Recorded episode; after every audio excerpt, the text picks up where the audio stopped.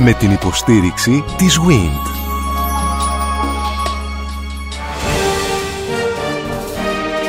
Γνωρίζοντας την ιστορία μας. Η ελληνική διατροφή από την προϊστορία μέχρι σήμερα. Μια σειρά ραδιοφωνικών ντοκιμαντέρ στον Sky 100,3.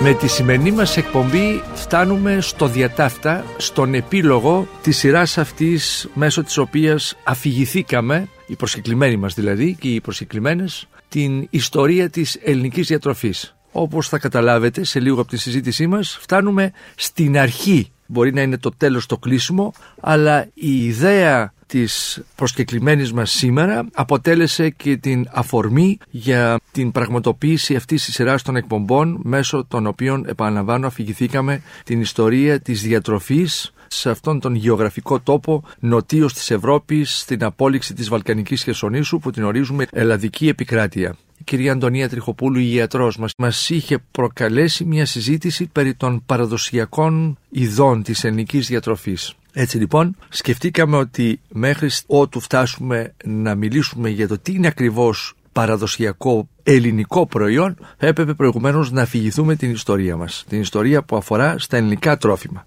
Και τώρα κυρίες και κύριοι είμαστε ακριβώς στο διατάφτα. Στην αρχή του επιλόγου. Κυρία Αντωνία Τριχοπούλου, η ιατρός, με μια πολυπίκυλη δραστηριότητα σε ό,τι αφορά στο τρόφιμο είναι εδώ, παρούσα στο Ρεδοθάλαμο. Κυρία Τριχοπούλου, καλώς ήρθατε. Καλημέρα σας. Καλώς σας βρήκα και πάλι συγχαρητήρια γιατί το έργο το οποίο κάνατε είναι πάρα πολύ σημαντικό υπό την έννοια ότι κατά κάποιο τρόπο καταξιώνεται η ελληνική γαστρονομία και το ελληνικό παραδοσιακό τρόφιμο, το οποίο έχει ποικίλες διαστάσεις, τόσο πολιτισμικές όσο και οικονομικές. Και φυσικά είναι ένα θέμα το οποίο είναι πάρα πολύ ενδιαφέρον από πλευράς της σημασίας της παραδοσιακής διατροφής και του παραδοσιακού τροφίμου στην υγεία. Εκείνο που μπορώ να πω ότι είμαι ευγνώμων, διότι θυμάμαι πριν από 20 χρόνια, όταν και παραπάνω ίσως, όταν προσπαθούσαμε να αναφερθούμε στην ελληνική παραδοσιακή διατροφή, τότε που όλοι είχαμε ξενόφερτα κρασιά, τότε που στα σπίτια μας όταν τουλάχιστον είχαμε κάπως επίσημα τραπέζια κάναμε πάντοτε γαλλική κουζίνα,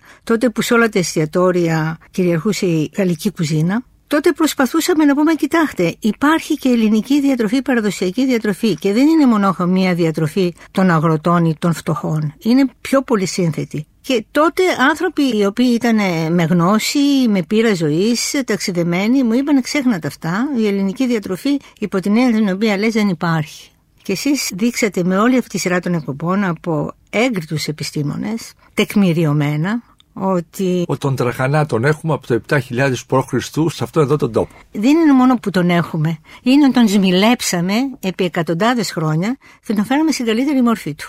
Λοιπόν, αυτό είναι μια πολύ μεγάλη προσφορά πιστεύω και νομίζω ότι θα πρέπει όλη αυτή η γνώση να περάσει και στα παιδιά, στα σχολεία, στα νέα παιδιά. Και φαντάζομαι γίνεται αντιληπτό ότι ο τραχανάς είναι ένα είδος. Δεν στεκόμαστε στο τραχανά, υπάρχουν πολλοί τραχανάδες. Ε, βέβαια. Ε, Γι' αυτό είπα τον, τον αλλάξαμε, τον σμιλέψαμε και υπάρχουν και Στον πρόλογο σας θα έβαζα και ένα ακόμη χαρακτηριστικό αυτής της εποχής, κυρία Τριχοπούλου, ότι είναι πολιτισμικό, είναι θέμα υγείας, αυτός ο συνδυασμός mm. της παραδοσιακής ελληνικής διατροφής, αλλά νομίζω ότι θα είναι και μία ακίδα πρόοδου για την οικονομία μας. Διότι αυτό το προϊόν πρέπει να εξαχθεί μπορεί να παραχθεί, να εξαχθεί και να φέρει πίσω καθαρό χρήμα που λέμε. Βεβαίως. Το θέμα είναι πώς πουλιέται. Αφενός πώς να το γνωρίζουμε εμείς και να το εκτιμήσουμε και να το χρησιμοποιούμε καθημερινά. Και από την άλλη την πλευρά είναι πώς εξάγεται. Και το θέμα είναι ότι όλοι λέμε παραδοσιακό τρόφιμο, αλλά ας πάμε κάπως με μια διαφορετική σειρά πριν φτάσουμε σε αυτό το οποίο είναι πάρα πολύ σημαντικό. Είναι το διατάφτα της κουβέντα. Είναι το διατάφτα της κουβέντας. Είναι τι θα πει παραδοσιακό. Από εκεί το ξεκινήσουμε. Γιατί φυσικά. να το πούμε τι θα πει παραδοσιακό, γιατί καμιά φορά είτε εκ προθέσεω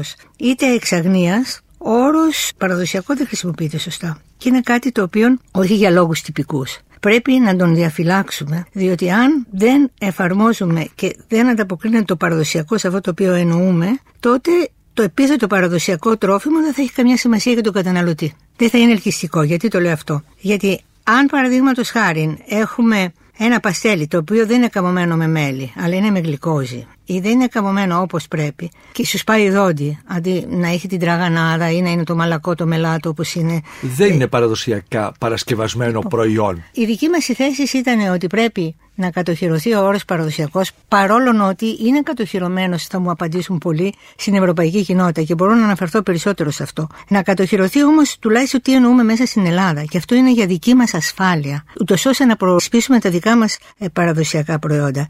Εμείς και όταν λέω εμείς, εννοούμε στο πλαίσιο ενός αυτό το οποίο λέγεται δίκτυο αριστείας, Network of Excellence, δουλέψαμε εκπρόσωποι πάνω από 20 κράτη για να διαμορφώσουμε ένα ορισμό του τι σημαίνει παραδοσιακό. Σε αυτόν τον ορισμό του παραδοσιακού τροφίμου λέμε ότι οπωσδήποτε ένα παραδοσιακό τρόφιμο είναι ένα τρόφιμο το οποίο παράγεται από τοπικά προϊόντα. Δηλαδή δεν μπορείς αυτή τη στιγμή να κάνεις στη Σαντορίνη φάβα αν δεν χρησιμοποιήσεις τη φάβα Σαντορίνης ή δεν μπορείς να πίνεις στον ταΐγετο τσάι του βουνού ή ρίγανη αν δεν έχεις τη ρίγανη από τον ταΐγετο. Και επιπλέον ο τρόπος ο οποίος παράγεται αυτό το προϊόν θα πρέπει να ακολουθεί μία τεχνολογία η οποία δεν είναι ότι κάνω το γιαούρτι για να ανέβει πέτσα με φυγοκέντρηση.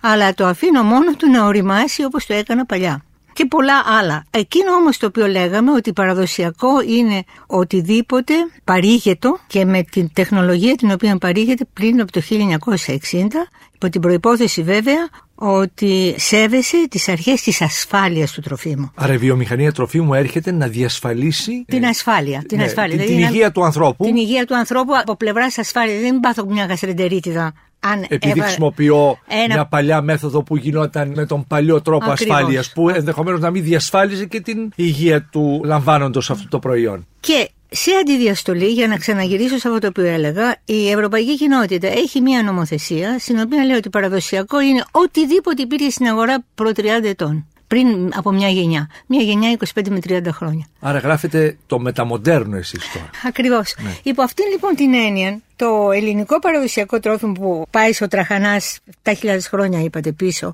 και πολλά άλλα πάνε και 1000 και 500 και 200 και 100 αν θέλετε, χάνεται. Το οποίο για μας είναι προνόμιο, τουλάχιστον για εσωτερική χρήση. Να λέμε στην Ελλάδα εμείς παραδοσιακό εννοούμε αυτό. Προσωπικά έχω επισκεφθεί πάρα πολλές φορές γραφεία υπουργών γεωργίας και υγείας Μιλάω για τα τελευταία 15 χρόνια για να μην προσδιορίσετε να σε μην κάποιο συγκεκριμένο πολιτικό ναι. χώρο. Και νομίζω είναι γνωστό αυτό. Και τους έχω παρακαλέσει, για όνομα του Θεού, προασπίστε τη λέξη παραδοσιακό. Διαφορετικά όλα θα ονομάζονται παραδοσιακά και στο τέλος ο όρος αυτός δεν θα έχει την ίδια βαρύτητα και αξία. Ναι, αυτό όμως όταν λέτε να προσδιορίσουμε το παραδοσιακό, το οποίο θα είναι παρασκευασμένο από πρώτη ύλη ελληνική, ελληνική και, και αυτή προερχόμενη μέσα από την παράδοση αυτού του τόπου, αυτής της γης δηλαδή.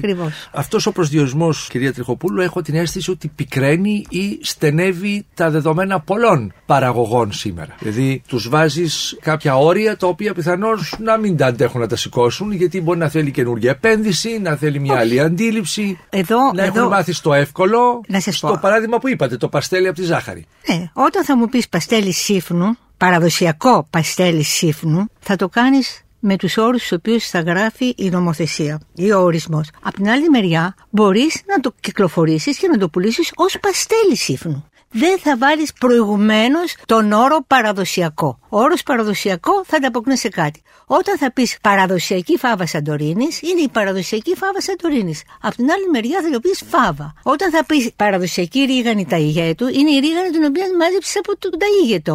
Γιατί τώρα και αυτά πουλιώνται, άσχετα αν η συσκευασία δεν είναι αυτή και εκεί χάνουμε πάρα πολύ στο γιατί δεν πουλάμε. Θα το συζητήσουμε ε, και ναι, Δηλαδή ο κρόκος θα ναι. είναι ο κρόκος τύπου Κοζάνης, ας πούμε. Ναι. Αυτό εννοείται ότι σε κάθε προϊόν πρέπει όχι να... τύπου παραδοσιακός κρόκος Κοζάνης. Ή αν ο κρόκος Κοζάνης παράγεται εξορισμού που είναι και pop νομίζω, Δηλαδή, σε αυτά τα πράγματα πρέπει να μελετηθεί. Βεβαίως, απευθυνόμεθα στους μικρομεσαίους, στους μικρούς παραγωγούς, οι οποίοι μπορούν να βρουν διέξοδο χωρίς πολύ μεγάλες επενδύσεις. Το παραδοσιακό τρόφιμο δεν είναι αντικείμενο μαζικής παραγωγής. Πα, μαζικής παραγωγής. Αποκλείεται εξορισμού. Δεν μπορεί να το κάνει η βιομηχανία δηλαδή. Όχι. Θα είναι ένα κομμάτι της βιομηχανίας τροφίμων. Είναι ένα τρόφιμο το οποίο για μας που έχουμε αυτή την ευλογία να τα έχουμε κοντά μας όλα και σε μια προσιτή τιμή είναι εύκολο να τα έχουμε, αλλά για όλους τους άλλους είναι προϊόντα πολυτελείας. Μπουτίκ. Μπουτίκ. Δεν ξέρω το μπουτίκ πώ θα το πούμε σε ελληνικά. κακό είναι- ηχό, είναι- ναι, ναι. Ενός Α, α, εξειδικευμένου καταστήματος τροφίμων που ακριβώς. θα μαζεύει διάφορα πραγματάκια Το οποίο το- από όλο τον κόσμο δηλαδή, για να είναι μέσα και τα ελληνικά προϊόντα. Ακριβώς. Αυτό το οποίο κάνουν οι Ισπανοί, αυτό το οποίο κάνουν οι Ιταλοί. Σας έλεγα πριν, εκτός εκπομπής, για το παράδειγμα της Παντελερίας. Η Παντελερία είναι ένα νησάκι, μια ψήρα μεταξύ Σικελίας και Τινησίας. Παραπλήσιο γεωφυσικά με τη Σαντορίνη γιατί είναι εμφυστιακό νησί και ζει με την κάπαρη. Καλλιεργούν την κάπαρη. Είναι το κέντρο της κάπαρη διεθνώς. Την κάνουν σε βαζάκια, την ξεραίνουν και την κάνουν σαν τρίματα για να την βάζεις πάνω από μακαρονάδα. Κάνουν κάπαρη με αληφή για το Η οποία ψωμί. κάπαρη από άποψη υγείας τι προσφέρει. Εμείς έχουμε κυρία αναλύσει- Τριχοπούλου, μια που έχετε την ιδιότητα του ιατρού πρωτίστως; Ναι, εμείς σε αυτή τη δουλειά μέσα και αυτό είναι ένα πάθος το οποίο με διακατέχει για τη διατροφή, τα παραδοσιακά τρόφιμα, την ελληνική παραδοσιακή διατροφή πάνω από 20 χρόνια. Σε αυτά τα χρόνια μέσα μελετήσαμε και χημικά αναλύσαμε πολλά παραδοσιακά τρόφιμα. Ένα εκ των οποίων ήταν και η κάπαρη. Η κάπαρη είναι ένα τρόφιμο το οποίο παρέχει πολλές, μα πάρα πολλές αντιοξυδοτικέ ουσίες. Και για τις αντιοξυδοτικέ ουσίες, παρόλο που δεν υπάρχει πλήρης τεκμηρίωση για την ευεργετική τους δράση, όταν ακούμε δεξιά και αριστερά, πάρτε το τάδε χαπάκι για να πάρετε αντιοξυδοτικέ ουσίες, τότε μην πάρετε χαπάκι. Βάλε δύο κουμπάκια κάπαρης στην ντοματοσαλάτα σας ή ρίχτε λίγο ρίγανη από πάνω. Αρκεί τόσο μόνο; Δεν εννοούμε Θα φας μεγάλες όλο το βουνό, ποσότητες. δηλαδή, όλη την πλαγιά για να είσαι υγιής. Όχι. Το θέμα είναι το εξής: Ότι εδώ υπάρχει μια παρεξήγηση. Μαγικά τρόφιμα δεν υπάρχουν, τα οποία θα τα φάμε σε μεγάλη ποσότητα. Εκείνο το οποίο λέει η επιστημονική κοινότητα από μελέτες είναι ότι υπάρχουν σχήματα διατροφής. Ένα εκ των οποίων το καλύτερο είναι το παραδοσιακά ελληνικό. Δηλαδή, δεν κάθομαι να βάζω ένα άλλο πρόβλημα στη ζωή μου με το τι έφαγα, εάν το τηγάνισα ή δεν το τηγάνισα, εάν το έκοψα ή δεν το έκοψα έτσι, χαθήκαν λίγες βιταμίνες ή όχι. Είναι το σύνολο της διατροφής το οποίο μας παρέχει τα πάντα όταν τρώμε παραδοσιακά ελληνικά. Και αυτό που σας λέω είναι τεκμηριωμένο γιατί πήραμε ένα παραδοσιακό ελληνικό μενού μιας εβδομάδα, το οποίο χημικά το αναλύσαμε. Και είδαμε ότι αυτό το παραδοσιακό ελληνικό μενού της μιας εβδομάδα, το οποίο συμπεριλαμβάνεται και η νηστεία της Τετάρτης της Παρασκευής, η αποχή δηλαδή ζωικών τροφίμων δύο φορές τη εβδομάδα, παρήχε ακριβώς ό,τι συνιστά η Παγκόσμια Οργάνωση Υγείας. Τα πάντα. Και από βιταμίνες και από ίχνοστοιχεία και από φυτικές ίνε. Λοιπόν, μην κάνουμε τη ζωή μας δύσκολη και μην ζητάμε μαγικά τρόφιμα. Ανέφερα την κάπαρη, μπορεί κάποιος άλλος να βάζει ρίγανη. Και η ρίγανη είναι σπουδαία. Δεν έπεται ότι πρέπει να προσκοληθούμε τρώω κάθε μέρα μια κούπα κάπαρη για, για αυτό και γι' αυτό. Είναι μέσα σε ένα ευρύτερο πλαίσιο μιας διατροφής, η οποία λίγο από εδώ, λίγο από εκεί σου παρέχει τα πάντα. Διότι έχετε υπόψη σας και από μια άλλη ανάλυση που κάναμε σε κάτι τυροπιτάκια της Κρήτης, στα οποία βάζουν 14 χόρτα. Και εκεί ξέρετε, έχουμε πάνω από 150 εδόδημα χόρτα. Εδώ είναι και η ευρηματικότητα του Έλληνα. 150 στην ελλαδική επικράτεια ή μόνο στην Κρήτη; Στην Κρήτη υποθέτω ότι θα υπάρχουν όλα, επειδή είναι πάρα πολύ πλούσιο, αλλά γενικώ λένε 150 εδόδημα άγρια χόρτα. Λοιπόν, αναλύσαμε αυτά τα 14 χόρτα. Ένα προς ένα. Ξέρετε, το ίδιο άγριο χόρτο μπορεί να λέγεται έτσι εδώ, αλλιώς εκεί, αλλά είναι το ίδιο όταν πάμε να βρούμε το πραγματικό βοτονολογικό του όνομα. Και είδαμε ότι κάθε ένα είχε μία ουσία σε πολύ μεγάλο ποσοστό, αλλά τα άλλα είχαν αλλιώτικη ουσία. Οπότε όλο αυτό το μείγμα των 14 χόρτων σε ένα κομματάκι πίτας είχε αντιοξυδοτική ικανότητα 10 φορές περισσότερη για ορισμένα πράγματα από το κόκκινο κρασί ή από το μιλόζουμο ή από το τσάι. Πώς τη λένε αυτή την πίτα, Είναι τα πιτάκια αυτά τα στρογγυλά. Πήγαμε σε ένα χωριό, βρήκαμε μια γιαγιά, μάζευε χόρτα στους αγρούς, πήραμε τα χόρτα, τα αναλύσαμε, τα μάζεψε, τα έβρε, στέγανε πιτάκι. Μπορεί άλλη να κάνει με 10 ή με 5. Αυτό το λέω σε ένα παράδειγμα ότι δεν μπορεί να σταθούμε στα μαγικά τρόφιμα. Είναι ο όλος τρόπος διατροφής ο οποίος αν τον ακολουθούμε, μας εξασφαλίζει και μας δίνει όλα αυτά τα θεπτικά στοιχεία. Και τώρα αναφέροντας την πίτα και όλη αυτή την ποικιλία των άγριων χόρτων, τα οποία θα μπορούσαν τα παιδιά μας εκεί στις εκδρομές που κάνουν, κάποιος να τους τα μαθαίνει, κάποιος να τους τα δείχνει τι είναι. Σήμερα πολύ λίγοι ξέρουν να μαζεύουν άγρια χόρτα και υπάρχει πληθώρα. Αν κάποιος μας ρώταγε ποιο είναι το πιο τυπικό ελληνικό φαγητό, εγώ ανενδίαστα θα έλεγα η πίτα. Παρόλο που υπάρχει και σε άλλες περιοχές της Μεσογείου, ιδίως στη Μέση Ανατολή, Λίβανο, Ισραήλ, Συρία υπάρχουν. Αλλά αυτή η πανδεσία από πίτες που υπάρχει σε εμάς, η οποία γίνεται στην ουσία με τι, με τρία πράγματα. Και εκεί αναφέρομαι στην ευρηματικότητα και όχι μόνο αυτό, και σε μια γευσηγνωσία και σε μια γευστική παράδοση αν θέλετε. Λάδι, αλεύρι και άγριο χόρτο. Με αυτά τα τρία βασικά υλικά έχουμε καταγράψει εμείς τουλάχιστον 100 διαφορετικά είδη πίτας. Και λέω, σε αυτά τα νέα παιδιά, τα οποία τώρα και στην εποχή της κρίσης, ας είναι η ελληνική πίτα η απάντηση στο McDonald's. Οργανωμένα όμως, σωστά, με ωραίο ζυμάρι, με ποικιλία χόρτων, με το λάδι μας, στο οποίο βάζουν μέσα και τυρί ντόπιο. Υπό την προπόθεση ότι το φύλλο θα έχει ανοιχτεί στην Ελλάδα και δεν θα έχει εισαχθεί από άλλη χώρα. Γίνεται και αυτό, το εισάγουμε και από άλλη χώρα. Εγώ ξέρω ότι έχουμε δύο φύλλα. Δεσμεύομαι να αναφέρω τα εμπορικά ονόματα, αλλά ξέρω τουλάχιστον δύο φύλλα που παράγονται στην Ελλάδα και είναι εξαιρετικά. Αλλά θέλω να πω ότι τα καταγράψατε αυτά και είναι σπουδαία δουλειά, το είπα και στην αρχή, χωρίς καμία διάθεση κολακίε.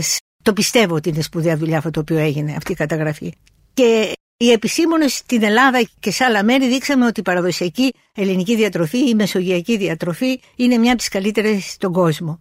Αυτά γίνονται με παραδοσιακό τρόφιμα. Και αν πάμε ένα βήμα παραπάνω, αυτά γίνονται από τρόφιμα τα οποία παράγονται τοπικά. Και θέλω να σας πω ότι αυτή τη στιγμή η έννοια του παραδοσιακού και η έννοια της βιοπικιλότητος έχει ξεφύγει πλέον. Δεν είναι μόνο θέμα υγείας, το οποίο η Παγκόσμια Οργάνωση Υγείας το έχει επισημάνει. Ο Παγκόσμιος Οργανισμός Τροφίμων και Γεωργίας και σε ένα συνέδριο το οποίο θα γίνει σε λίγους μήνες, θέτει ότι το παραδοσιακό τρόφιμο είναι ο καλύτερος τρόπος για τη διατήρηση του περιβάλλοντος, για τη διατήρηση της βιοπικιλότητος, διότι όταν τρως παραδοσιακό τρόφιμο, εφόσον χρησιμοποιείς τον ορισμό που αναφέραμε προηγουμένως, οπωσδήποτε πρέπει να το παρασκευάσει με τοπικά προϊόντα. Όταν το παράγεις με τοπικά προϊόντα, αυτόματα εξασφαλίζεις τι, τη βιοπικιλότητα. Ξέρεις ότι είναι το φασόλι των Πρεσπών όταν κάνω φασολάδα, ότι είναι η φάβα Σαντορίνης όταν κάνω φάβα. Λοιπόν, και αυτά είναι θέματα με τα οποία ο Παγκόσμιος Οργανισμός Τροφίμων ασχολείται σοβαρά και συστηματικά και μάλιστα αναφέρω ως κλασικό παράδειγμα της διατήρησης του περιβάλλοντος και της βιοπικιλότητας η μεσογειακή διατροφή. Ότι είναι ένα παράδειγμα πάρα πολύ καλό. Το αναφέρει ο Παγκόσμιος Οργανισμός ε, Τροφίμων. θα ήθελα να βάλω δύο ζητήματα. Άρα επισκεπτόμενος μια περιοχή, τη γεωγραφική περιοχή της πατρίδας μου, το σωστό και το πρέπον θα ήταν, αν και βλέπω ότι γίνονται κάποια βήματα τον τελευταίο καιρό, ο εστιατόρας ή το ξενοδοχείο να μου προσφέρουν φαγητά τα οποία η πρώτη τους ύλη θα είναι ντόπια, θα είναι παραγόμενα αυτά τα προϊόντα στον τόπο τους, εκεί όπου λειτουργεί αυτή η επιχείρηση. Να συνασπιστούν η τοπική παραγωγή με τους εστιατόρες και τα ξενοδοχεία. Δεν υπάρχει τίποτε καλύτερο να συνασπιστούν. Είχε ξεκινήσει μια τέτοια παρουσπάση το καλάθι της νοικοκυράς, το πρωινό. Παλιά υπήρχαν οι γεροντότεροι. Δηλαδή, παραδείγματος χάρη, μου έλεγαν και εγώ το έμαθα. Κάποιος παραγωγός από τη Σαντορίνη. Έχω 500 κιλά φάβα Σαντορίνης απόλυτη υπάρχει αυτή τη στιγμή Σαντορίνη. Λέω δεν είναι δυνατόν. Στην Αθήνα Λέμε να φάμε αυθεντική φάβα Σαντορίνη ή δεν τη βρίσκουμε. Μου λέει κι όμως γιατί είμαστε 13 παραγωγοί και δεν τα βρίσκουμε μεταξύ μας. Κάπου πρέπει να μάθουμε να συνεργαζόμαστε. Πρέπει να μάθουμε να έχουμε κοινούς στόχους. Και Εκείνο το οποίο θέλω να επισημάνω που δεν το ήξερα, δεν το είχα σκεφτεί, αυτός ο παραγωγός, γιατί πολλά μπορούμε να μάθουμε από τους ντόπιους. Κυρία Τριχοπούλου μου λέει: Κοιτάξτε, εδώ στη Σαντορίνη υπάρχουν χωράφια και μέρη που η κλητή είναι έτσι, το έδαφος έχει λάβα, το άλλο δεν έχει, που είναι ειδικά για να κάνουν την καλύτερη ποιότητα φάβας. Και είναι άλλα που είναι ειδικά για να κάνουν το κρασί το ασύρτικο. Αυτά πρέπει να καταγραφούν. Όπως διάβασε σε εφημερίδα, απεγνωσμένες προσπάθειες ενός συνοπαραγωγού, ο οποίος έλεγε επιτέλους να γίνει μια καταγραφή των υλικών περιοχών. Ποιο είναι χωράφι και ποιο είναι η οικιστική περίοδος. Δηλαδή, αν δεν έχουμε την πρωτογενή ύλη, έρχεται με μια νομοθεσία που σου λέει ό,τι κυκλοφορούσε πριν 30 χρόνια στην αγορά και αυτή η κληρονομιά η δική μας θα είναι χαμένη διαπαντό. Να στήσει τα Μεσόγεια να το βρούμε, κυρία Τριχοπούλου, έτσι πώ τα έχουμε κτίσει τα Μεσόγεια, τα πάνω στο άλλο. είναι το χωράφι, μετά είναι η βίλα, δίπλα είναι το εργοστάσιο. Δεν, Δίπλα είναι κάτι άλλο, ένα χημικό, μετά είναι παρακάτω ένα οικισμό. Εδώ, να έρθει να το λύσουμε εδώ. Αλλά πριν πάτε παρακάτω, σας παρακαλώ πολύ. Πού κουμπώνει το παραδοσιακό προϊόν με αυτό που ονομάζουμε προστατευόμενη ονομασία προέλευσης; Κουμπώνει. Είναι πάρα πολλά διότι προστατευόμενη. Το pop δηλαδή με το ναι. παραδοσιακό. Ναι, διότι σου λέει ότι αυτό το προϊόν το οποίο εσύ λες pop πρέπει να παράγεται μόνο εκεί. Δεν είναι το γεωγραφικής ένδειξης. Τα γεωγραφικής ένδειξης μπορεί να λες ότι και να παράγεται κάπου αλλού. Στο pop πρέπει από την αρχή μέχρι το τέλος να έχει γίνει στην περιοχή. Και αυτό κουμπώνει πάρα πολύ με το παραδοσιακό. Το μπορντό κρασί βγαίνει στο μπορντό δηλαδή; Το μπορντό κρασί βέβαια καλλιεργείται στο μπορντό. Γιατί λέμε αφρόδι σύνο και λέμε σαμπάνια. Ή το κονιάκ δεν μπορεί να το βγάζει εκτός από το κονιάκ. Θυμόσαστε παλιά που είχαμε στο μεταξά και το έλεγε κονιάκ, μετά το λέει μεταξά. Δεν το λέει κονιάκ, το λέει μπράντι. ή το παρμετζιάνα ρετζιάνο. Να σας πω ένα παράδειγμα, οι Ιταλοί, οι οποίοι σε αυτά το παρμετζιάνα ρετζιάνο, για να αποδείξουν ότι δεν μπορεί να χρησιμοποιήσεις αυτό τον όρο καθόλου, σου λένε ότι εδώ οι Αγελάδε τρώνε από το τάδε χορτάρι, το οποίο αυτό το χορτάρι έχει αυτή την αρωματική ουσία. Την που οποία... είναι μόνο στην Πάρμα, ας πούμε. Ναι, τέλειωσε. Ή το κάτσε καβάλο που είναι στην uh, Σικελία. Πάλι η ίδια ιστορία. Δεν μπορεί να το πει κανείς άλλος. Και είναι εκεί τοπικό. Τη Αλλά... φέτα μας, μπορεί να την πει κανείς άλλος φέτα; Αυτό είναι κατοχυρωμένο πια, αρκεί εμείς να τηρούμε τους όρους με τους οποίους έχει κατοχυρωθεί. Οι αναλογίες του πρόβειου γάλακτος και όλα τα σχετικά. Γιατί αν δεν τους κρατάμε και δεν τους φροντίζουμε. Η μεσογειακή διατροφή, στην οποία μας είπατε, κυρία Τριχοπούλου, περιλαμβάνει ένα πλέγμα, μια ποικιλία φαγητών μέσα στο εβδομαδίο πρόγραμμα. Θα φάμε μια φορά κρέας, θα φάμε άλλη μια φορά κοτόπουλο και θα το συνδυάσουμε με όσπρια και με λαχανικά. Τι είναι αυτό το πράγμα με μεσογειακή τίποτα. Αν δούμε ανάλογα με την ηλικία πώς έτρωγε η γιαγιά μας ή η μαμά μας, την ξέρουν. Τρεις φορές σουβλάκια την εβδομάδα, μια φορά μπέργκερ. Πατάτη γανιτέ. Ε, και, και το θέμα, το θέμα είναι το εξής. Και αυγό, μάτι. Είναι πάρα πολύ απλά τα πράγματα. Εκείνο που θέλω να πω ότι ειδικά για την Ελλάδα, γιατί η μεσογειακή διατροφή έχει διάφορες εκφάνσεις μοιραζόμαστε με τους άλλους μεσογειακούς λαούς πάρα πολλά. Ένα κοινό πλαίσιο. Λέμε παραδείγματος χάρη, η μεσογειακή διατροφή γενικώς είναι πλούσια σε σιτηρά. Έτσι. Στην Ελλάδα τρώμε πολύ ψωμί, στην Ιταλία τρώνε πολύ πάστα, μακαρόνια. Στη Βόρεια Αφρική είναι το κουσκούς, σπασμένο στάρι. Σας δείχνω ένα. Μετά, εμείς στην Ελλάδα έχουμε το καταπληκτικότερο νομίζω, ότι έχουμε τα λαδερά. Δηλαδή, ε, πολύ συχνά συνάδελφοι από το εξωτερικό μου λένε Ευρέα Αντωνία, πώς τρώτε τόσα λαχανικά την ημέρα που κάνετε και τόσες άλλες αμαρτίες; Λέω είναι πάρα πολύ απλό. Εμείς δεν τρώμε την Αγίνα Ρώμη, ούτε το κουνουπίδι ομό. Πόσο θα φας; 50 γραμμάρια. Στη μελιτζάνα, άμα θα τη μαγειρέψω, με το λάδι, με το κρεμμύδι, με το σκόρδο, υπέροχα τρόφιμα, με το μαϊντανό, με όλα αυτά τα μυρωδικά τα οποία βάζω, μπορώ να φάω 200-300 γραμμάρια σε αντιστοιχεία ομής με λιτζάνα. Λοιπόν, εμείς έχουμε αυτή την πανδεσία των λαδερών φαγητών, τα οποία δεν είναι μόνο, είναι αφορέσουν το ελαιόλαδο, το οποίο το ξέρουμε όλοι ότι είναι ένα υπέροχο τρόφιμο, και επιπλέον είναι ότι παίρνουμε τα λαχανικά τα οποία δεν έχουν πολλές θερμίδες, το ελαιόλαδο έχει. Και γίνει εκεί μια ισορρόπηση θερμίδων, δηλαδή σε τελική ανάλυση, με το να μην έχουν τα λαχανικά πολλές θερμίδες και το ελαιόλαδο να έχει, και αν θέλουμε βάζουμε και λίγο ελαιόλαδο στην Παρασκευή τους. Αλλά το μυστικό ποιο είναι, ότι αυτά για να είναι εύγευστα βάζουμε σκόρδο και κρεμμύδι, το οποίο δεν μυρίζει μετά το μαγείρεμα για όσους έχουν. Θέλουν και την έχουν, ναι, ναι, ναι, δεν μυρίζει μετά. Χάνονται οι ουσίες αυτές οι οποίες δημιουργούν. Και μετά βάζουμε όλα αυτά τα άλλα μυρωδικά, το οποίο όπως ανέφερα στην αρχή, η ευκαιρία της κάπαρης, έχουν πάρα πολλές και βιταμίνες και ίχνοστοιχεία. Μην κουράζουμε τον ακροατή μας με τούτο και εκείνο και το άλλο. Και έχουν και πολλές αντιοξυδοτικέ ουσίες οι οποίες είναι τώρα της μόδας. Λοιπόν, στο τέλος παίρνεις ένα πιάτο με ένα λαδερό και είναι ένα κοκτέιλ των πάντων. Ούτε χαπάκι θες, ούτε τίποτα, ούτε να σκεφτείς. Λοιπόν, αυτό είναι ο κορμός, το ελαιόλαδο με τα λαχανικά. Έχουμε τα φρούτα βέβαια, το οποίο είναι το επιδόρπιο. Δεν λέει όχι σε τίποτα η μεσογειακή διατροφή, η παραδοσιακή. Και το κρέας είναι εκεί, είναι παρόν. Αλλά ήταν παλιά ως άρτημα. Δηλαδή, έκανες μία φασολάδα, αν ήθελες, έπαιρνες και καμιά τσιγαρίδα και την έριχνες για να δώσεις μυρωδιά. Δεν ήταν δηλαδή μια μπριζόλα λαχασάπα με ξέρω εγώ, μισό φασολάκι δίπλα. Και εκείνο το οποίο έγινε είναι ότι τα εδέσματα των γιορτών έγιναν καθημερινότητα. Το τσουρέκι, όλα αυτά τα πάρα πολύ ωραία με μέλι γλυκά. Δεν ήταν καθημερινότητα, είχαν μία δομή μέσα σε ένα εορτολόγιο. Είχαν την ώρα τους. Την ώρα τους. Παραδοσιακό προϊόν λοιπόν είναι εκείνο το προϊόν το οποίο παράγεται από πρώτη ύλη επίσης παραδοσιακά που έρχεται το διαβάσου των αιώνων στην πατρίδα μας, τα γεωγραφικά διαμερίσματα. Ναι. Και αυτό όπως είπαμε έχει σημασία και για τη βιοπικιλότητα και για τη διατηρήση του περιβάλλοντος εκτός από την κληρονομιά. Αλλά φυσικά έχει και μια διάσταση οικονομική. Διότι αν δεν υπάρχει και ένα ενδιαφέρον για μια αμοιβή σε εκείνον το οποίο το παράγει, ε, πώς θα συνεισήγησει να το παράγει; Λοιπόν, πρώτα-πρώτα πρέπει να γίνει η προώθηση στο εσωτερικό.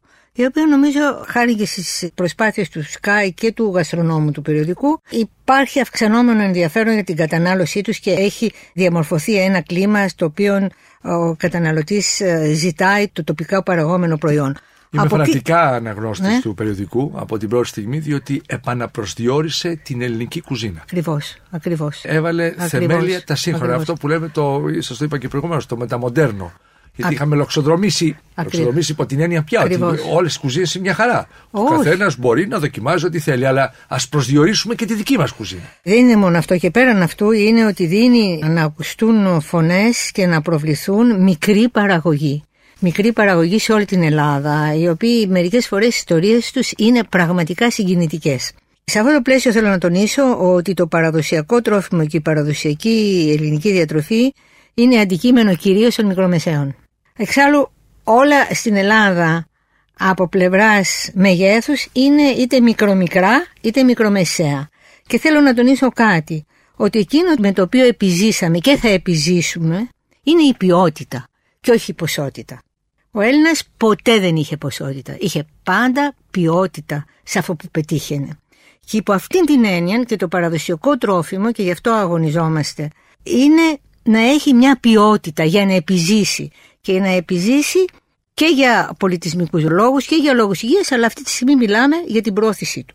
Λοιπόν η πρόθεσή του χάρη στις ενέργειες πολλών στην Ελλάδα ας θεωρήσουμε ότι είναι δεδομένη. Από εκεί και πέρα εμένα με πιάνει καημός όταν βλέπω άλλα κράτη τα οποία έχουν εξίσου καλά προϊόντα πώς προωθούν τα δικά τους προϊόντα.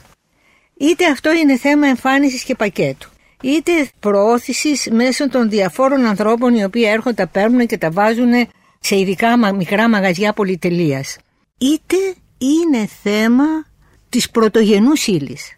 Τίποτε στο τρόφιμο δεν μπορεί να είναι καλό αν πάσχει η πρωτογενή ύλη. Και σε αυτό χρειάζεται πολύ μεγάλη προσοχή. Ο παραγωγός θέλει και εκείνος να κατευθυνθεί, να πάρει τις γνώσεις από τους ειδικούς και επιπλέον πρέπει να γίνει και μια γεωγραφία των αγρών. Να ξέρουμε ότι εδώ είναι μια περιοχή η οποία είναι αμπελώνες, εδώ είναι η περιοχή κατάλληλη για αυτό το προϊόν, εκεί είναι για το άλλο, όχι τυχαία, η οποία να είναι βασισμένη και να πείσουμε και τον παραγωγό. Μια δουλειά που πρέπει να κάνουν οι περιφέρειες. Αλήθεια, κυρία Τριχοπούλου, αν μας ακούει κάποιος ο οποίος κατάγεται από το χ σημείο, ασχολείται με την mm. γεωργία. Δεν θα μας πει τώρα ότι μα τι λένε αυτοί, εμείς ξέρουμε πού ήταν ξέρω εγώ, τα στάρια μας, ξέραμε πού ήταν κάποτε τα καπνά μας, τώρα Πολύ. ξέρουμε πού είναι τα σπαράγγια μας ή ξέρω εγώ που είναι τα ρόδια μας ή ότι έχουν βάλει εν πάση mm. ότι καλλιεργούν. Παρ' όλα αυτά λέτε ότι πρέπει να. Τι να καταγραφεί, δεν το ξέρουν. Κοιτάξτε, παραδείγματος χάρη θα σας μεταφέρω ναι. μια, μια συζήτηση στην οποία είχα με έναν παραγωγό Σαντορινιό. Εσείς λέω καλλιεργείται φάβα παντού. Μου λέει όμως η άριστη φάβα βγαίνει σε ορισμένες οι πορείες βουνών, οι βλόφων, που είναι το έδαφος έτσι. Και σε άλλες περιοχές βγαίνει το καλύτερο ασύρτικο. Αυτό είναι μια γνώση η οποία έχει μεταδοθεί από γενιά σε γενιά, η οποία μπορεί να είναι σωστή, μπορεί να είναι και λαθασμένη έντινη μέτρο, αλλά πρέπει να καταγραφεί. Έπειτα δεν μπορεί να έχουμε αμπελώνες δίπλα σε ένα σπίτι με μία βεράντα και μετά ένα μπελάκι. Το ασύρτικο έχει πάρει τόσα βραβεία. Εγώ δεν το βλέπω το ασύρτικο να κυκλοφορεί στο εξωτερικό το οποίο είναι καταπληκτικό κρασί, ή το μαυρούδι. Και το μαυρούδι διακρίθη από τη Βόρεια Ελλάδα και άλλα πολλά. Το αγιοργήτικο. Δεν τα βλέπω αυτά τα πράγματα να βγαίνουν προς τα έξω ως προϊόντα πολυτελείας. Στην Ελλάδα να είναι φτηνά, να είναι για μας. Αλλά έξω όταν θα πάει να είναι υπερτιμημένα για να μπορέσει ο παραγωγός να συνεχίσει τη δουλειά του. Λοιπόν, αυτό κύριε Πορτοσάλτε, ειλικρινά σας λέω, δεν ξέρω πώς μπορεί να γίνει. Δηλαδή, ε, σας έλεγα το παράδειγμα της Παντελερίας προηγουμένως, που είναι μια σαλιά, ένα νησάκι, το οποίο παράγει τη Κάπαρη, είναι το μισό από τη Σαντορίνη. Και είναι το κέντρο της Κάπαρης. Εκεί έρχονται από την Αμερική άνθρωποι και παίρνουν όλη την Κάπαρη και την πάνε σε μαγαζιά πολυτελείας. Ή εξειδικευμένα. Ή εξειδικευμένα. Λοιπόν, εκεί πρέπει να βοηθήσουμε τον παραγωγό να κάνει τη σωστή επιλογή στην καλλιέργεια. Εγώ δεν είμαι υπέρ του κρατικισμού. Άντε σε ανταγωνιστική κοινωνία ζούμε. Όλα είναι ανταγωνιστικά σε τούτο τον κόσμο. Αλλά πρέπει και οι ίδιοι οι ίδιοι οι νέοι να μαζευτούν, να τα βρούνε, πρέπει να μάθουν πώς να προωθούν τα προϊόντα τους. Δεν είναι δυνατόν να πηγαίνω στο Τωρίνο, στο slow food, που αν υπάρχει μια χώρα που έχει ακόμα στην πραγματικότητα σε πολλές περιοχές πραγματικά παραδοσιακά, αυτή είναι η Ελλάδα και είναι ανύπαρκτη στο slow food. Πήγα και ήταν τρεις εταιρείες από τη Βόρειο Ελλάδα και ως συμμετοχή ως το slow food ως Ελλάδα δεν είμαστε. Και θα σας αναφέρω επ' ευκαιρία το εξής, γιατί ίσως και αυτό είναι ένα πολύ καλό παράδειγμα. Υπάρχει μία κίνηση με τα μονοπάτια. Και τα μονοπάτια δεν γίνανε για να πηγαίνουν οι τουρίστες ή για να πηγαίνουμε βόλτα για να απολαμβάνουμε τη θέα. Είχαν ένα πρακτικό σκοπό. Οδηγούσαν στους αγρούς για την καλλιέργεια. Και αυτό είναι πολύ σημαντικό. Βεβαίως σε πάρα πολλά μέρη αυτά τα μονοπάτια για λόγους οικιστικής αναβάθμισης, δεν ξέρω πώς το λένε, τα έχουν πετσοκόψει. Ήρθε ο δρόμος γι' αυτό. Άνοιξε ο δρόμος Ναι, είναι και μόνο, ήρθε ναι, το ναι. αυτοκίνητο. ας πούμε. Ε, Ξέρω, Ή- στη ή- Σύφνο παραδείγματος χάρη καταστράφηκε μονοπάτι για να Ή πάει μπορεί στο να βαθύ κερακτίστηκε. α, α, χιλιάδων χρόνων. Τα παραδοσιακά μονοπάτια της Αμοργού δεν έχουν καταστραφεί. Υπάρχει μια καλλιέργεια άνυδρη. Οι αγροί ακόμα μπορούν να παράξουν πράγματα παραδοσιακά και γίνεται μια προσπάθεια ούτως ώστε να μπορέσει να είναι μια κυβωτός κατά κάποιο τρόπο του παραδοσιακού τροφίμου, γιατί ακόμα η αμοργός δεν έχει θυγεί από τα τελευταία κύματα. Και αυτό το λέω ότι θα μπορούσε κανείς παράλληλα με τα μονοπάτια στην Τίνο, υπάρχουν πολλά μονοπάτια, στην Άνδρο, στη Σύφνο, στη Σαντορίνη. Στη Σαντορίνη δεν νομίζω ακόμα, υπάρχουν μερικά αλλά δεν τα έχουν αξιοποιήσει πλήρως νομίζω. Θα μπορούσε σε αυτά τα μέρη και μέσα από τα μονοπάτια να υπάρχουν και οι παραδοσιακές καλλιέργειες, να μπορεί κανένας να δώσει και στον παραγωγό μια άλλη διάσταση. Σαν αξιοθέατο. Ως ένα Όπως αξιοθέατο. έχουν τα λουλούδια στη Νότια Γαλλία που βγάζουν τα αρώματα. Δεν ξέρω, πάντως πρέπει να βρεθούν οι νέοι άνθρωποι οι οποίοι γυρνάνε σε αυτές τις περιοχές, οι οποίοι έχουν φρέσκες ιδέες, οι οποίοι έχουν δυναμισμό και πρέπει πάνω απ' όλα να τα κουβεντιάσουν, αλλά όχι μεμονωμένα, να ενώσουν δυνάμεις. Δεν βγαίνει αλλιώς. Δεν βγαίνει η προσπάθεια αλλιώτικα. Αυτό το να ενωθούμε όμως με βάση τα προηγούμενα, επειδή έχουν αποτύχει και τα πειράματα με τους συνεταιρισμούς που κομματικοποιήθηκαν, οδήγησαν ακριβώς το αντίθετο αποτέλεσμα. Το να τους πεις τώρα να ενωθούν τους παραγωγούς κάτω από άλλη βάση, συναντάς μάλλον μια δυσπιστία. Πρέπει να αντιμετωπιστεί αυτό. Όταν τα βάλει κανείς κάτω χωρίς ενισχύσεις και χωρίς επιδοτήσεις, αλλά με ένα κοινό στόχο. Δηλαδή δεν, δεν καταλαβαίνω, παραδείγματος χάρη, στη Σαντορίνη να μην είναι όλοι μαζί ενωμένοι, ή στη Μακεδονία να μην είναι όλοι ενωμένοι για ένα σκοπό και ο καθένας στο κομμάτι. Όταν λέμε το ελαιόλαδο κάνει καλό, αφορά όλους τους ελαιοπαραγωγούς. Όταν λέμε το ελληνικό παραδοσιακό τρόφιμο, δεν εννοούμε μονάχα την Κρήτη η οποία κάνει χίλια πράγματα πολύ ωραία. Δηλαδή, πρέπει να πάει όλο μαζί πακέτο, να περάσει πρώτα-πρώτα αυτή η ιδέα, αλλά να περάσει σωστά. Και από εκεί πέρα όλοι θα ωφεληθούν όταν είναι καλοί. Πρέπει να το ξεπεράσουμε αυτό. Σαν καλοί συνεταίροι να βρεθούν και να τα βάλουν κάτω. Το κράτος δεν μπορούσε να κάνει σε αυτό το αρχικό στάδιο, κυρία Τυχοπούλου, για να απελευθερώσουμε τις δυνάμεις των ανθρώπων να κάνουν την παραγωγή, να προχωρήσουν στην παραγωγή. Το κράτος θα μπορούσε να κάνει πολλά. Δεδομένου ότι υπάρχει Αλλά σήμερα ένας συν- υπουργός όπως ο κ. Τσαφτάρης, ο Ε, οποίος εξαιρετικό. δεν είναι της παραδοσιακής πολιτικής τάξης, είναι ένας καθηγητής. Μάλιστα έρχεται από το Πανεπιστήμιο, έχει Βεβαίως. ασχοληθεί με την παραγωγή. Α, λέγατε προηγουμένως, για να το συνδυάσω τώρα, γιατί έχουμε και μια τράπεζα σπόρων σε αυτόν Αυτό τον είναι τόπο. καταπληκτικό. Η οποία τράπεζα σπόρων Δύο. από ότι δύο. Δύο ή τρεις. Ε, ε, ε, Φυτοζώων θα κλείσουν. Όχι. Μην... Ε, ναι, ναι, ναι, είναι σε μια δύσκολη κατάσταση. Ενώ τώρα με, με όλε αυτές τις περικοπές αντιμετωπίζουν δυσκολία. Και εκεί μέσα είναι αυτοί οι σπόροι που κρατούμε εδώ. Δείτε τι συμβαίνει με την αναγέννηση του ελληνικού κρασιού. Που μέχρι τώρα είναι μερλό και καμπερνέ σοβινιόν. Και βγαίνουν οι ελληνικές ποικιλίες οι οποίοι θερίζουν στα βραβεία, άσχετο αν δεν προωθούνται και δεν πουλιώνται πάρα πολύ στο εξωτερικό. Για τους σπόρους νομίζω ότι υπάρχει μία κίνηση κρατική στη Βόρειο Ελλάδα και δύο ιδιωτών. Δεν θέλω πάλι να αναφέρω ονόματα. Μία είναι νομίζω στο Αιγαίο και μία στη Μακεδονία. Που κάνουν εξαιρετική δουλειά. Δεν ξέρω αν αναφέρεσαι σε αυτή η οποία είναι κρατική και θα κλείσει, αλλά ελπίζω οι άλλες δύο, οι οποίες είναι των ιδιωτών και σου στέλνουν φακελάκι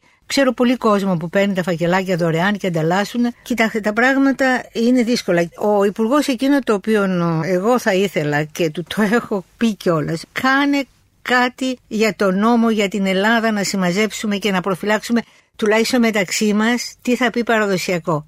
Άσχετο τι κάνουμε με την Ευρώπη. Αλλά για να μπορέσουμε να φυλάξουμε τη λέξη παραδοσιακό μέσα στην Ελλάδα. Να ξέρει ο άλλος πού θα βάλω το παραδοσιακό.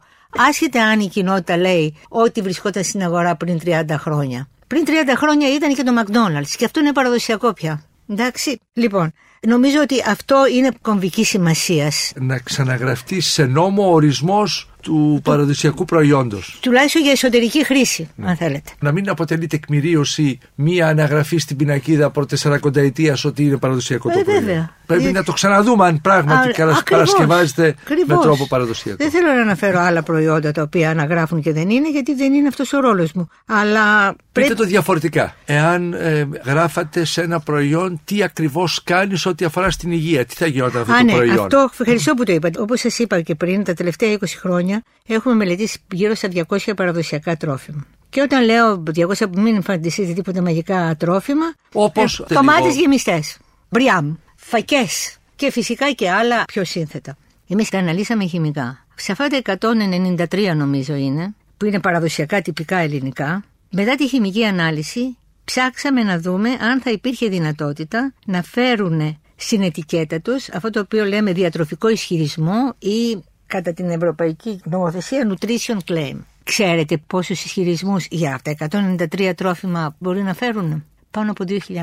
Γιατί είναι πλούσια σε βιταμίνες, είναι αυτό που λέγαμε πριν, είναι πλούσια σε ίχνοστοιχεία, είναι πλούσια σε φυτικές ίνες, έχουν υψηλή περιοκτικότητα πρωτεϊνών και, και, και, και. Λοιπόν, αυτό. Δηλαδή, μισό λεπτό να το καταλάβω λίγο. Μελετώντας το Μπριάμ ως Μπριάμ ή τι περιέχει μέσα αυτό το 100 Αν αυτό γραμμάρια; ήταν τυποποιημένο, διότι αν ήταν τυποποιημένο, θα μπορούσε να διεκδικήσει να φέρει στην ετικέτα του επάνω είναι πλούσιο σε, δεν θυμάμαι τώρα απ' έξω, Στα σε τάδε. δι- Στα τάδε.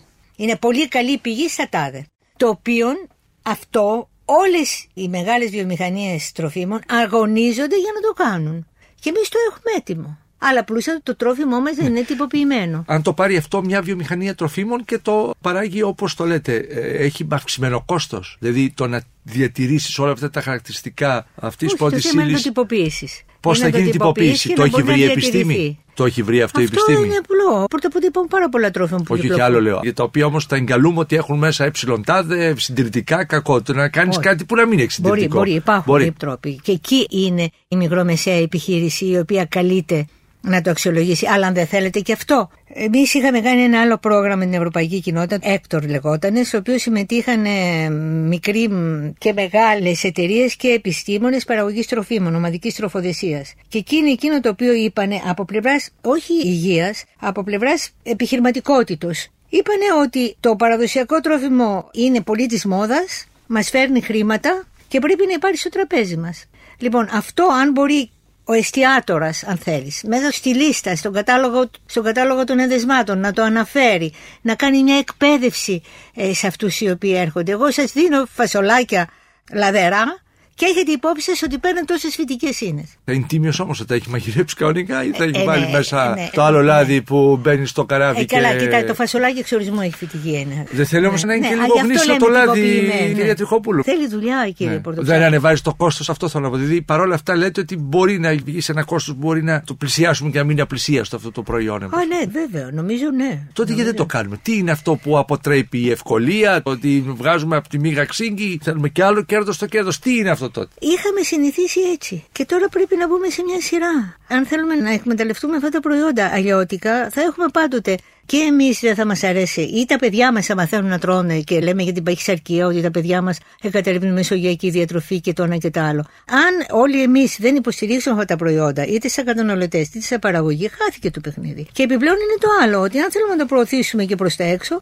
πρέπει να είναι εύγευση και να είμαστε σωστοί και έντιμοι. Έστω και αν κοστίζουν λίγο Σωστή παραπάνω. Και έντιμη. Ωραία το είπατε αυτό. Γιατί φαγητά έτοιμα παρασκευάζονται και από αλυσίδες υπεραγορών και από τη βιομηχανία. Τα εμπιστευόμαστε, τα τρώμε δηλαδή τυφλάσουμε και λέμε Α, το έφτιαξε σωστά, μπράβο του.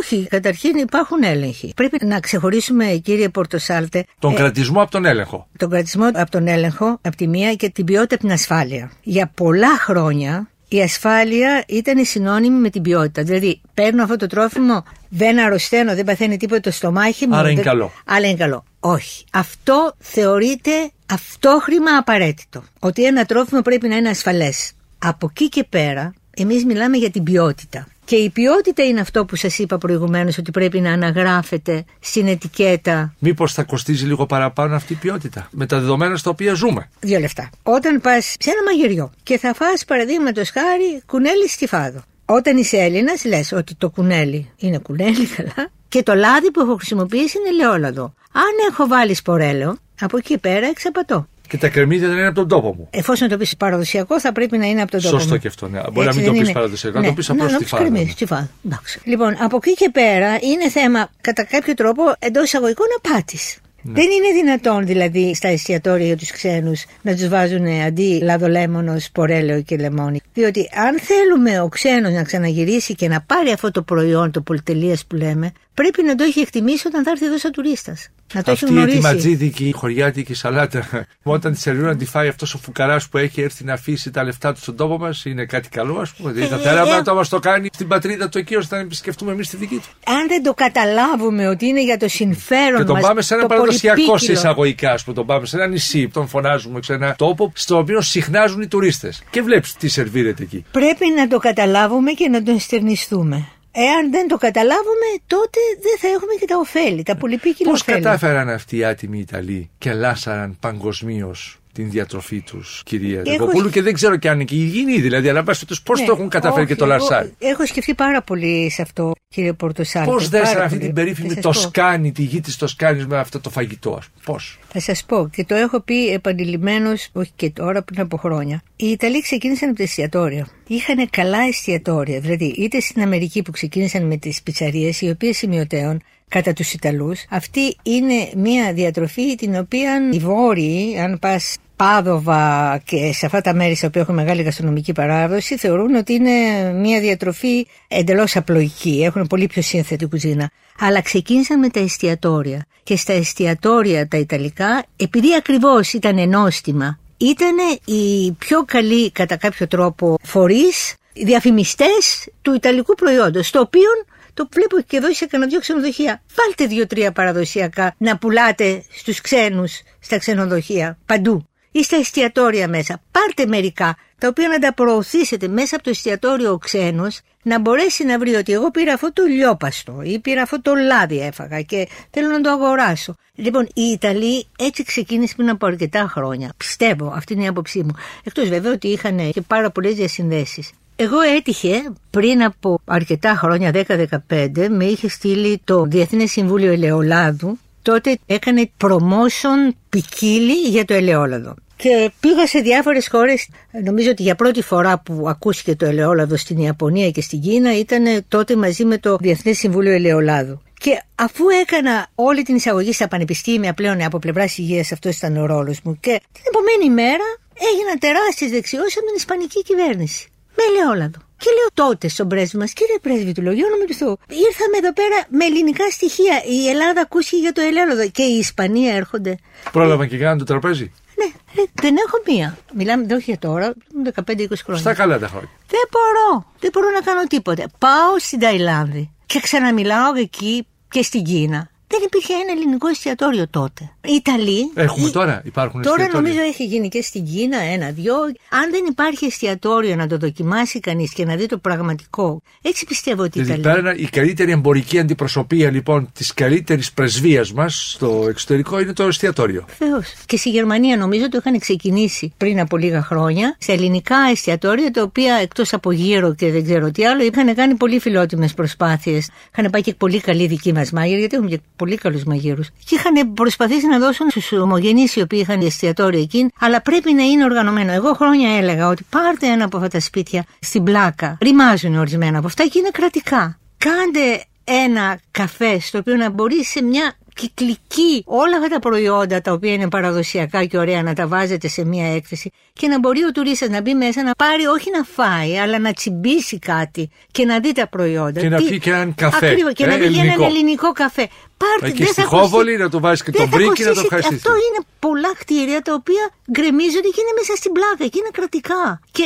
να συνεννοηθούν οι νέοι. Τόσοι ΕΟΤ, κυρία Τριχοπούλου, πέρασαν. Ε; Τόσα Υπουργεία Τουρισμού, αυτά είναι και, και το τελευταίο. Τόσες και τόσες δαπάνες, δεξιά και αριστερά γραφεία. Αυτή η απλή ιδέα. Πολύ ωραία, πολύ απλή ιδέα. Πάρα ναι, πολύ για- απλό είναι. Και να μπορεί σε, σε κυκλικά να φέρουν όλα αυτά τα προϊόντα τα οποία κάποια επιτροπή Το εγκρίνει. πρώτο υπόγειο του μετρό γίνεται αυτό. Ναι. Οι περιφέρειες προσπαθούν να φέρουν τα προϊόντα τους. Αλλά αυτό γιατί όχι μέσα στην πλάκα που είναι και ο ορισμός, ας πούμε, Ναι. του τουριστικού προορισμού στην Ναι. πόλη μας. Σας ευχαριστώ πάρα πολύ, κυρία Τριχοπούλου, για την επικοινωνία μας. Κι εγώ, για την ευκαιρία που μου συνάντησή μας. δώσατε. Ευχαριστώ πάρα πολύ. Το βασικό λοιπόν κλείοντας την συνάντησή μας είναι ότι παραδοσιακό προϊόν ορίζεται εκείνο το προϊόν το οποίο φτιάχνεται με την παραδοσιακή πρωτήρη που επίσης φτιάχνεται με τον παραδοσιακό τρόπο σε αυτόν τον τόπο που έχει μακραίωνη ιστορία. Αυτό θα Ακριβώς. πει παραδοσιακό προϊόν. Σας ευχαριστώ πάρα πολύ. Κυρίες και κύριοι σας παρουσιάσαμε σε ραδιοφωνική έκδοση την ιστορία της ε, ελληνικής διατροφής από το 7000 π.Χ. έως σήμερα.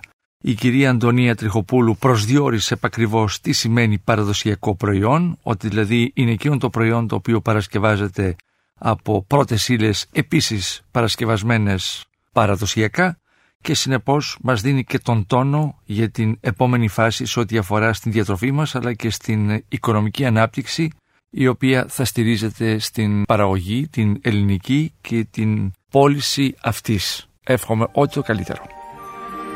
Εάν σας άρεσε το ραδιοφωνικό ντοκιμαντέρ που μόλις ακούσατε, μπείτε στο sky.gr κάθετος podcast και γίνετε συνδρομητής. Περιμένουμε όμως και τα σχόλιά σας ή ακόμα καλύτερα την κριτική σας στα iTunes. Η δική σας κριτική στα iTunes θα βοηθήσει και άλλους Έλληνες σε όλο τον κόσμο να ανακαλύψουν τα νέα podcasts του Sky και να γνωρίσουν την ιστορία μας. Κυρίες και κύριοι, γεια σας. Για την εκπομπή συνεργάστηκαν Παρουσίαση Άρης Πορτοσάλτε Παραγωγή Τζένι Πουπουλίδου Επιμέλεια εκπομπής Αθανασία Χατζή Η ηχογράφηση και η τεχνική επεξεργασία έγινε από τους ηχολήπτες του Sky 100,3 Με την υποστήριξη της WIND